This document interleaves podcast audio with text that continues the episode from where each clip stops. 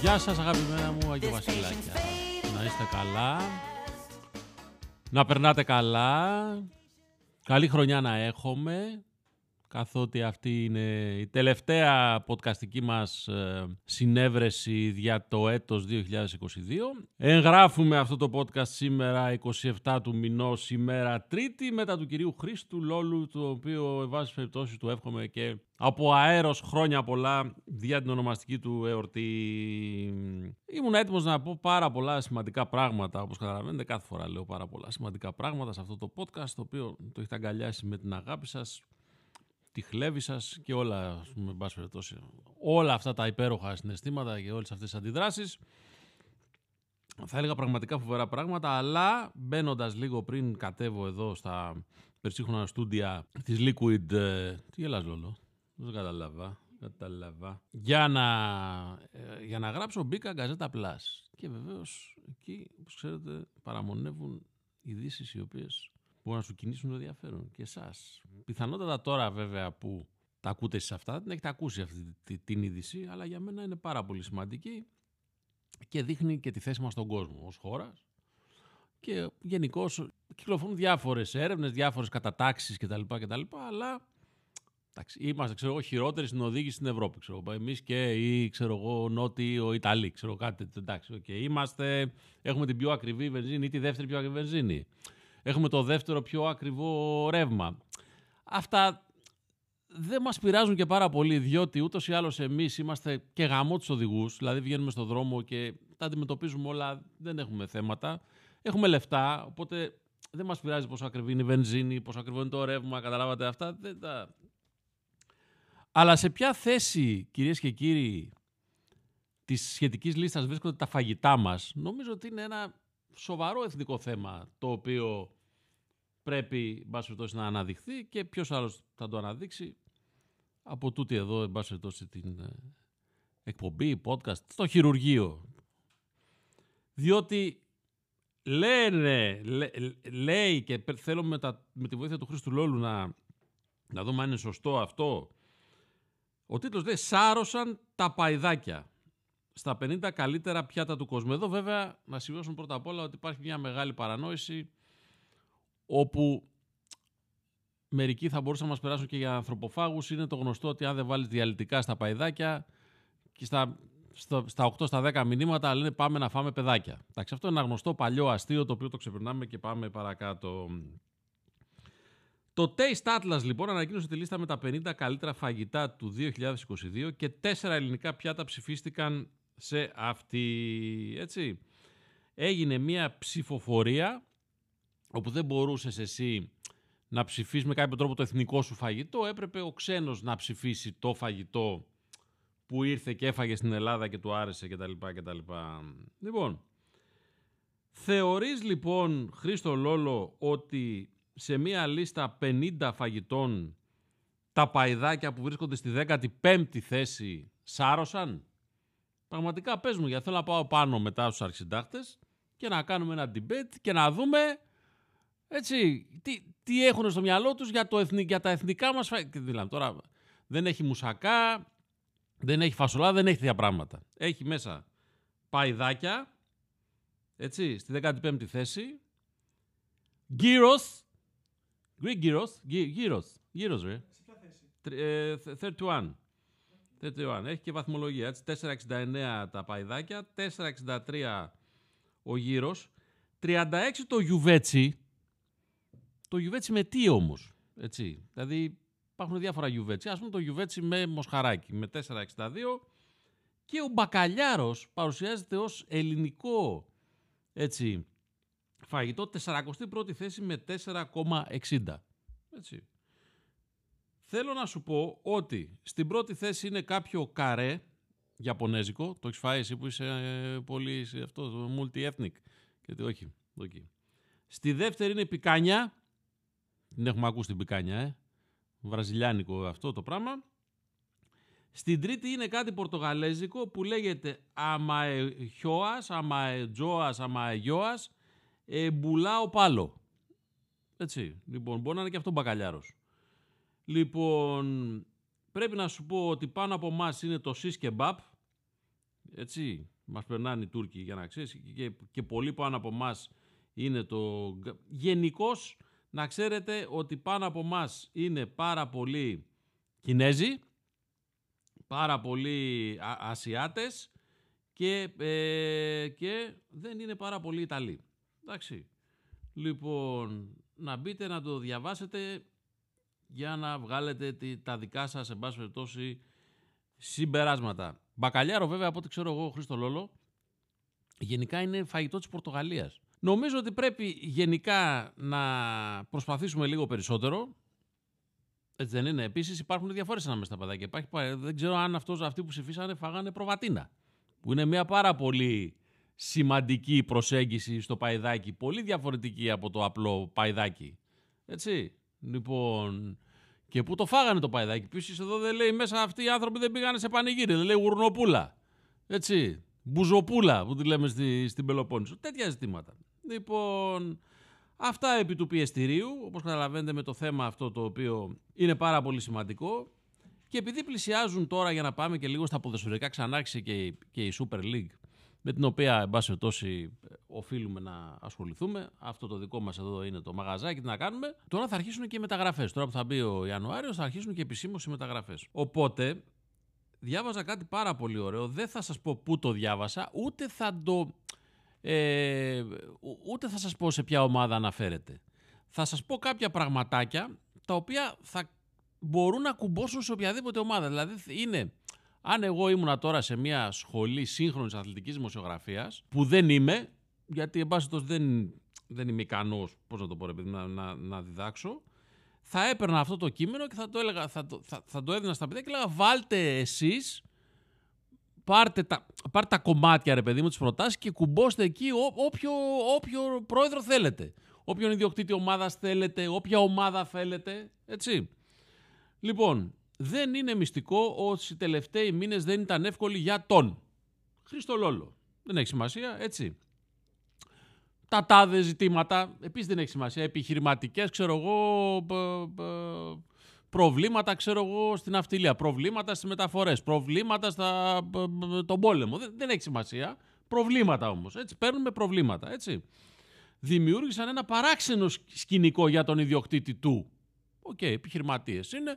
Δημιουργείται ένα παράξενο σκηνικό. Έτσι, Α, αύξηση στις τιμές των καυσίμων. Λοιπόν, το κλίμα γενικότερα που έχει διαμορφωθεί είναι παράξενο με ό,τι αυτό συνεπάγεται για τον επιχειρηματία κτλ. Δηλαδή, δημιουργούμε τώρα, καταλάβατε ότι υπάρχει μια, μια δύσκολη κατάσταση, αλλά παρόλα αυτά, έτσι, δυσκολίες πολλές και διάφορες, κάποιες γνωστές, κάποιες άγνωστες. Οι συνθήκες που διαμορφώθηκαν δεν... α- Εδώ πάμε τώρα. Οι συνθήκες που διαμορφώθηκαν... Έχουμε δημιουργήσει μια δυσκολία, ρε παιδί μου. Έχει ο άλλος μια δυσκολία. Έτσι, πώς πας στην τουαλέτα μερικές φορές και δυσκολεύεσαι, έτσι, και αυτός μπορεί να σου χαλάσει όλη τη μέρα. Οι συνθήκες που διαμορφώθηκαν δεν απομάκρυναν ούτε μέτρο, παρένθεση, ευσεβείς πόθοι για κάποιους. Έτσι, γράφει ο δημοσιογράφος τώρα, προσέξτε, έτσι.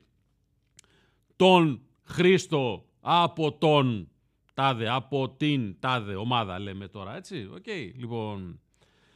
Αντίθετα, το businessman κάνει ό,τι είναι δυνατό για να καλυφθεί με άλλους τρόπους η άποψη, επειδή είχε, καταλάβατε, επιχειρηματικές δραστηριότητες, κατα- δεν, είναι, δεν σου λέει τώρα ο δημοσιογράφος να γράψουμε ότι δεν θα αφήσει την ομάδα. Καταλάβες. Λοιπόν, και η επαφή του με τους παίχτες, το- τεχνική ηγεσία κτλ. κτλ. Έτσι.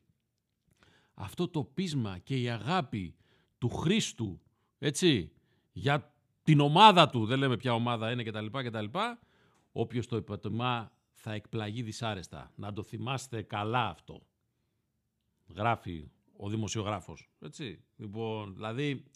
πρα- Ναι, όχι δεν έχει θαυμαστικό, έχει αποσκοπητικά. Έτσι. Λοιπόν, και μετά πάμε ότι σε αγωνιστικό επίπεδο η ομάδα έδειξε, ξέρω εγώ, και τα λοιπά και τα λοιπά, ότι ε, ε, ε, πάει και τα λοιπά και τα... Πρόσεξε, προσέξτε τώρα. Και κάτι άλλο ακόμα τώρα, το πάει, πάει στην ομάδα. Ο στόχος είναι ξεκάθαρος. Να καλυφθεί το χαμένο έδαφος από τον πρώτο γύρο της Super League, έτσι. Και λέει ο δημοσιογράφος, αναφέρομαι κυρίως στις ισοπαλίες με τον Τάδε και τον Τάδε, δεν έχει σημασία ποιες ομάδες, έτσι. Όπου εκεί η ομάδα πέταξε τέσσερις βαθμούς που ήταν κυριολεκτικά δικοί του. Πώς είναι κυριολεκτικά δικοί σου κάποιοι βαθμοί, τους οποίους τελικά δεν παίρνεις; Δηλαδή, εγώ εμένα αυτό δικαιολογεί ένσταση. Δηλαδή, να πάω, να πάω μετά στην αρμόδια ε, πειθαρχική επιτροπή, ξέρω εγώ, της Super League και να πω, παιδιά, ήταν βαθμοί αυτοί δικοί μου. Πώς διάολο αυτές οι άλλες ομάδες που μπήκαν στο γήπεδο μέσα τόλμησαν, τόλμησαν λέω κύριε, και μου πήραν δύο βαθμούς ο ένας και δύο άλλος. Αφού ήταν κυριολεκτικά δικοί μου. Έτσι.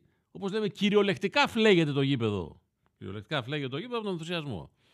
Έτσι. Δηλαδή, και μετά έχει και κάποια άλλα μαθηματικά που εν πάση περιπτώσει δεν μας... Αυτό, για να ξέρετε, επειδή όσοι ακούτε και μπορεί να έχετε παιδιά τα οποία τώρα να είναι σε κάποια ηλικία να θέλουν να ασχοληθούν ξέρω εγώ με, πραγματικά με τη δημοσιογραφία κτλ, κτλ να ψάξετε να βρείτε σχολές που διδάσκουν τέτοιοι άνθρωποι πραγματικά οι οποίοι έχουν να δώσουν κάτι άλλο ξεχωριστό στην, ε, πραγματικά στη, στη, στη δημοσιογραφία. Έτσι να μην, να μην παιδεύεστε και πάρα πολύ δηλαδή με το ότι ρε παιδάκι μου πρέπει να ασκήσουμε κριτική σε μια ομάδα, να γράψουμε ότι ξέρω εγώ ο ιδιοκτήτης τα έχει κάνει μούτι, ότι η Λύπη δεν είναι εδώ, έχει αφήσει κάτι κατσαπλιάδες στο πόδι του, ασχολείται με τα καράβια του, με τα σούπερ μάρκετ του, με τα πετρέλαιά του και ξέρω εγώ με τι άλλο κτλ. κτλ. Όχι, δεν είναι αυτά. Τώρα παιδιά είναι παλιά γινόντουσαν. Παλιά γινόντουσαν. Έτσι, τα έχουμε, τα έχουμε ξεπεράσει. Το είδα και μου άρεσε πάρα πολύ αυτό το κείμενο και ό,τι καλό πραγματικά βρίσκω θέλω να σας το, να σας το μεταφέρω. Κατά τα άλλα, επί αθλητικών θεμάτων δεν έχω να πω και κάτι επειδή είναι σε εξέλιξη τώρα αυτή την εβδομάδα που μιλάμε, μεσοβδόμαδα το, το πρωτάθλημα. Σαν επανέναρξη, εγώ το είδα και το έγραψα, τρελά διαφορετικά πράγματα δεν είδα. Περιμέναμε όλη την πολύ αναμενόμενη εν αντίδραση ξέρω εγώ, του, ε, του Ολυμπιακού. Αμφιβάλλω πάρα πολύ αν θα τη δούμε. Έχω κουραστεί με αυτό το πράγμα. Ε, αυτό τώρα που θα περιμένουν οι περισσότεροι πιθανολόγο είναι το μεγάλο δώρο, όχι στον Ολυμπιακό μόνο, αλλά είναι, είναι η εποχή που έρχεται το μεγάλο δώρο του Προέδρου. Το μεγάλο δώρο του Προέδρου είναι αυτό το οποίο ε, ειδικά όταν η ομάδα δεν έχει πάει καλά, περιμένουν όλοι ή περίμεναν παλαιότερα. Τώρα δεν ξέρω η αλήθεια είναι αν ισχύει ακόμα. Περίμεναν τη, τη μεγάλη μεταγραφή που θα κάνει δώρο που όχι την έχει ανάγκη η ομάδα. Όχι, δεν είναι αυτό ότι την έχει ανάγκη η ομάδα. Είναι μεγάλη. Το δώρο του, το δώρο του πρόεδρου συνήθως τι είναι; Ότι εγώ μαλάκες, κοιτάξτε, από την πλευρά μου τα άχωσα τα λεφτά, τα έβαλα, το έβαλα το χέρι στην τσέπη, έδωσα ένα παίχτη ο οποίος έχει καλό όνομα. Βγάλτε τα μάτια σας τώρα να παίξετε μέσα στο γήπεδο. Αυτό ήταν ε, τη μεγάλη, μεγάλο δώρο του Περού, το οποίο, να ξέρετε, ήταν, είχε κυρίως το είχε καθιερώσει ο Κράτη Κόκαλης αυτό στον Ολυμπιακό. Το μεγα, περίμεναν όλοι, τελειώναν μεταγραφές σήμερα, αύριο, μεθαύριο, τελευταία ώρα. Αναμένεται το μεγάλο δώρο του. Ήταν άλλη σχολή δημοσιογραφίας, αυτό το γράφαν τότε πάρα πολύ. Αναμένεται το μεγάλο δώρο του Προέδρου.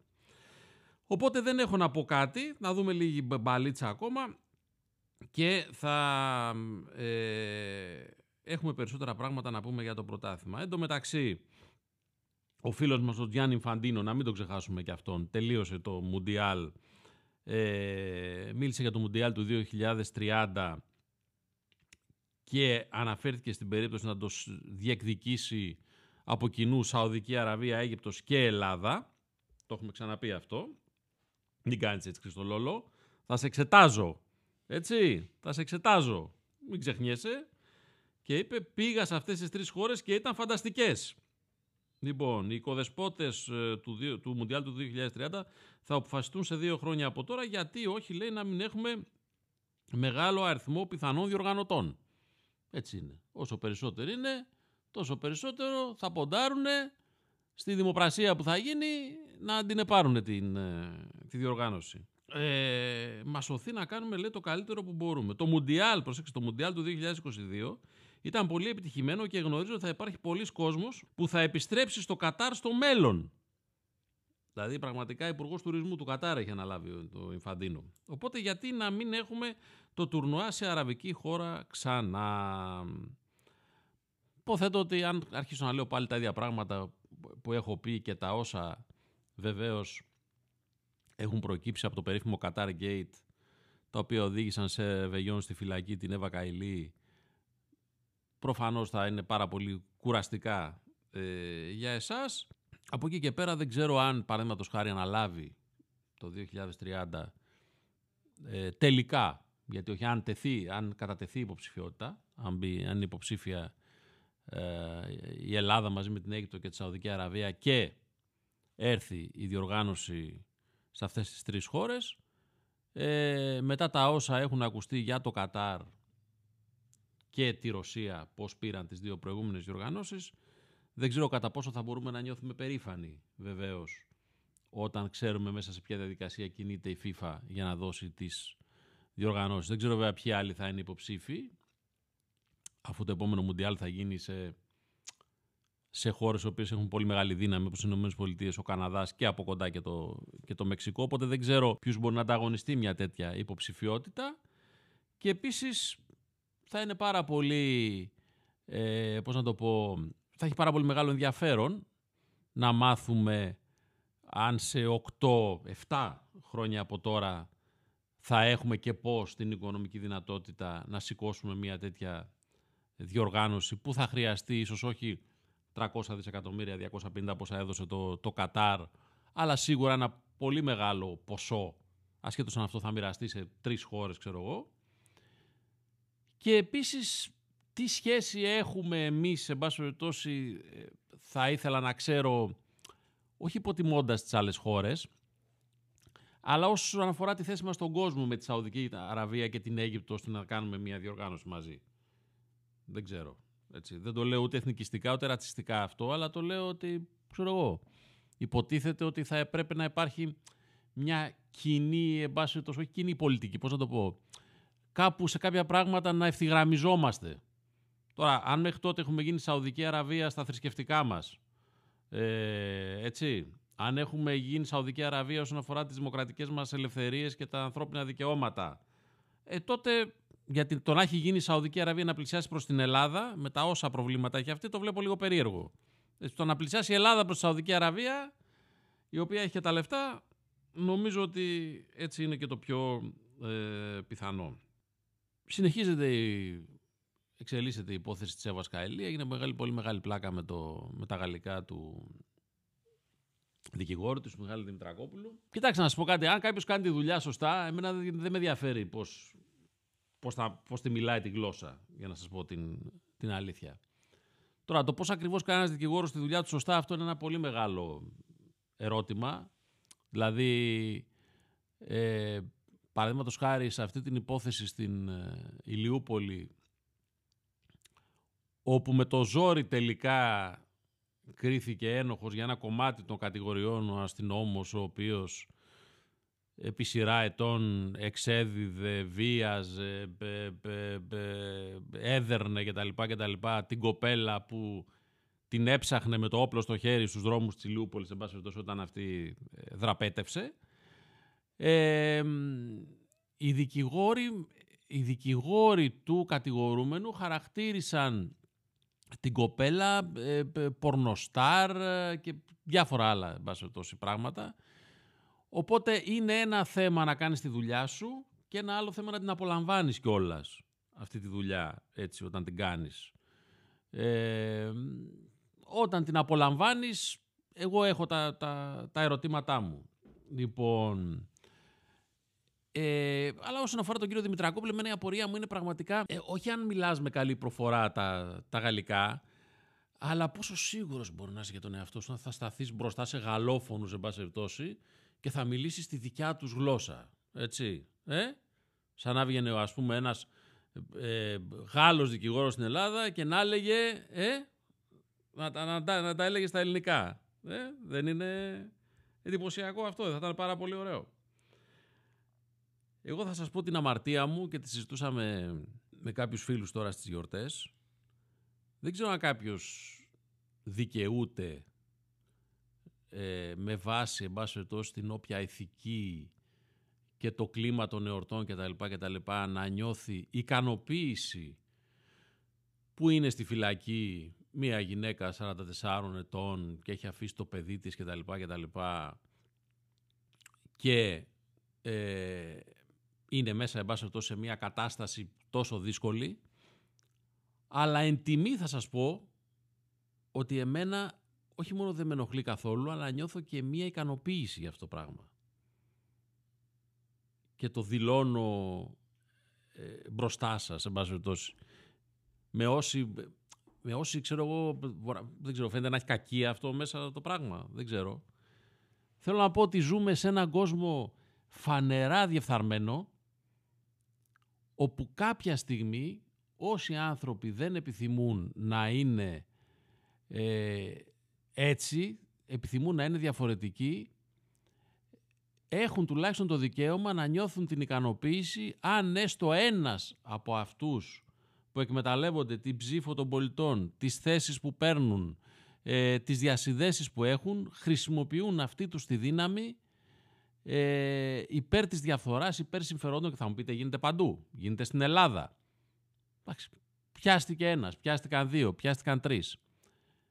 Θέλω να πω ότι δεν μπορώ να νιώσω άσχημα αν, εν πάση περιπτώσει, η Εύα Καηλή που την ψήφισαν 100.000 άνθρωποι και παραπάνω, ξέρω εγώ, 150, 130, πώς την ψήφισαν, βρίσκεται στις φυλακές του Βελγίου και δεν είναι με το, με το κοριτσάκι της. Αυτή το επέλεξε. Αυτό θέλω να πω, γιατί διάβασα και πάρα πολλά και το είπα και την προηγούμενη φορά άρθρα, τα οποία δεν πάνε ακριβώς να ξεπλύνουν, αλλά μας βάζουν και χέρι, γιατί, εντάξει, δεν θα μπω ποτέ στη διαδικασία την τηλεοπτική του κανιβαλισμού και, και, και, και, και. Αλλά δεν μπορεί να μου στερήσει κάποιος την ικανοποίηση αυτές τις λίγες φορές που διεφθαρμένοι άνθρωποι, ό,τι και να μου λέτε, γιατί αποδεικνύεται ακόμα, αφήστε έξω το οικονομικό κομμάτι, αποδεικνύεται από το ηθικό κομμάτι. Να μην έχει πάρει ούτε ευρώ η Εύα Καηλή, να μην έχει πάρει ούτε ευρώ η Εύα Καηλή. Δεν με ενδιαφέρει αυτό το πράγμα. Όταν βγήκε δημόσια και είπε ότι το Κατάρ είναι υπόδειγμα στα εργασιακά δικαιώματα, είναι ηθικά τελειωμένη. Ηθικά τελειωμένη. Όταν αποδεικνύεται βεβαίως από όλα τα, από όλες τις ενδείξεις και τα ευρήματα μέχρι τώρα ότι υπάρχουν και άλλα πράγματα από πίσω, εντάξει, τουλάχιστον λες ότι δεν είναι ηλίθια, τα έπαιρνε. Αλλά OK, okay, αυτή είναι μια, μια άλλη κουβέντα. Έχουμε φτάσει όμως στο σημείο που εμείς που θέλουμε να σκεφτόμαστε ως άνθρωποι και να είμαστε και πιο ευαίσθητοι, πρέπει να νιώθουμε και άσχημα εμείς και όχι αυτοί που τα κάνουν. Και να βγαίνουν να μας εγκαλούν διάφοροι αρθρογράφοι, έτσι, που υποτίθεται ότι υποστηρίζουν τον εξυγχρονισμό και το να πάμε παρακάτω και μια Ευρώπη των, εν των, των, των λαών, μια Ευρώπη σύγχρονη κτλ. κτλ και να μας εγκαλούν γιατί νιώθουμε ικανοποίηση όταν καταπολεμάει κάποιος λίγο πολύ, δεν έχει σημασία, δεν ξέρω που θα φτάσει, τη διαφθορά δεν ξέρω, δεν βγάζω άκρη. Λοιπόν, δεν θα σας κουράσω περισσότερο. Θα τα πούμε του χρόνου, δεν ξέρω αν θα είναι στις 2 του μηνού ή στις 9 του, του μηνού, το επόμενο χειρουργείο. Καλά να περάσετε αυτές τις ημέρες, να αλλάξετε το χρόνο πάρα πολύ όμορφα, να επενδύσετε ελπίδες και όνειρα και ό,τι άλλο θέλετε και να ζητήσετε, μπάση τόσο από τον Αγιο Βασίλη που σε εμάς έρχεται την πρωτοχρονιά, στο εξωτερικό έρχεται μπάση τόσο τα Χριστούγεννα, δεν έχει σημασία, να ζητήσετε ό,τι περισσότερο θέλετε, να μην είστε φιδωλοί στις ευχές και στα όνειρά σας και στις απαιτήσεις που έχετε και να τα κυνηγήσετε όλα και να ζητήσετε και να ζητήσετε και πολλά πράγματα από τους δικούς σας ανθρώπους και να τα παίρνετε. Και αγκαλιές και όλα. Λοιπόν, να είστε πολύ καλά και εμείς θα τα ξαναπούμε. Φιλάκια.